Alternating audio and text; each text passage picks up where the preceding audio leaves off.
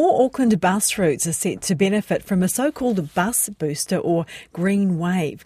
Now, this is when traffic lights will switch to green to help delayed buses make up some lost time. This promotional clip from Auckland Transport explains. The bus booster. An innovative solution to improve the efficiency of bus travel by timing green lights to favour late-running buses as they approach intersections, giving them what you could call a green wave. Bus Booster uses the bus's onboard G P S device to regularly update its location. If the bus is running late, a request is sent to A T's operational systems to safely prioritise green signals in favour of buses approaching the intersection. This gives the bus a boost. This is one of the issues being discussed at Auckland Council's Transport Committee today. We're joined now by well, avid bus user and Auckland Councillor Richard Hills. Kia ora, good morning. Morena, how's it going? Very well, thank you. Sounds like a no-brainer, this uh, bus boost. It's already in place, is it, in, in some routes?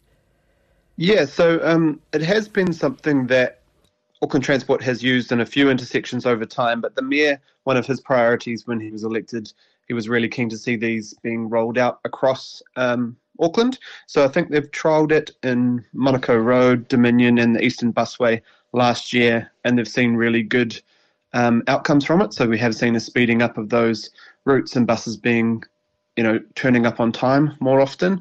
Um, and so they're going to roll it out to another about twenty-five intersections over the next six to eight months. And this is something that will be decided today, or it's already been decided? No, this has already been decided and funded. So we supported it last year as a council, was one of the mayor's priorities, and AT have just, you know, looked to the routes where it would work um, the best. Obviously, you need bus priorities such as T three lanes or bus lanes or um, those splitters at the intersections for it actually to work Um, the best, so those buses can get to the front of the queue.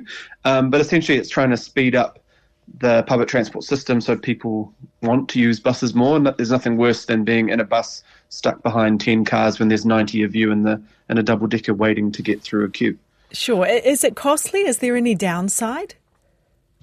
Oh, I'm sure. I don't know the exact cost, sorry. But and of course there's a cost to these things. It's fitting the... Um, most of the technology is already in the buses, so the G P S and the sort of transponders that you can get the um, traffic lights to know you're there. But it, there is some um, cost to putting them on the traffic light signals. And, of course, over time, if we want to add more of them in areas where we don't have bus priority, we will have to add things like bus lanes and transit lanes, which some people don't like. But we know that if you can speed up more people, hopefully uh, public transport becomes more attractive, which speeds up everyone. Mm. And it only works at the moment on buses that are running late. Is that right? Um, I mean, that is my understanding, yes, but if, um, because you don't want to start speeding up buses and then they turn up to the stops early. So at the moment, um, yeah, it is looking at, at speeding up buses that are running late, but it, I'm sure it's about the efficiency of the whole Sure, uh, yeah, whole keeping network. Everything on schedule. Okay, speaking of those buses, I mean, we have seen some, uh, schools are back, and we've seen some some pictures around um, and heard experiences of people who've in these really overcrowded buses. Uh, what can the council do about that?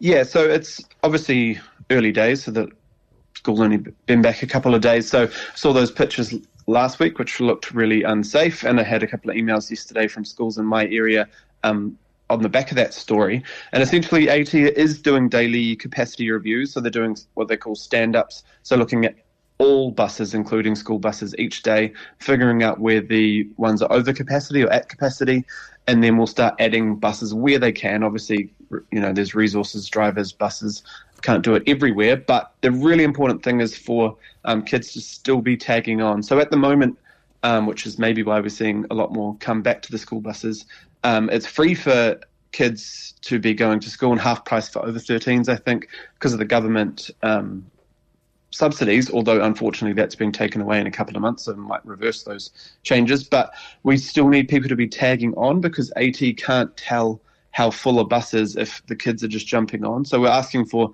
schools and parents to obviously log with AT and their schools um, to give us that feedback, but also if kids could, uh, young people could be tagging on, which is a big help. Um, sure. Sometimes there's also buses that supplement, you know, the normal buses that supplement those routes. So we're just hoping that sort of first day people getting uh, used to the bus routes. I know there's a lot of young people and students on my normal bus to the city in the morning, and they just get oh, off I'm along sorry the route about that. I'm joking. No, no, that's well, I don't mind. It's surrounded by young people, than... honestly, and they're so, oh, yes, no, not the best way to start the day. Hey, um, just finally, you've got enough bus drivers. That's obviously been a bit of an issue in the past.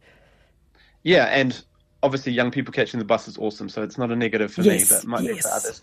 Um, but, yes, we've got, this will be the first time in about three years that we've got a full complement of bus drivers doing awesome work out there. So AT did pretty fantastic job with the bus companies over the last year, getting that full complement back. We're about five hundred down at this time last year. So we are seeing really a lack of cancellations, which is good. Obviously, that still may happen um, from time to time, but we're looking at a really good complement of drivers and then less illness. And um, yeah, so that's going to help with those really busy routes if we can add drivers where we need to.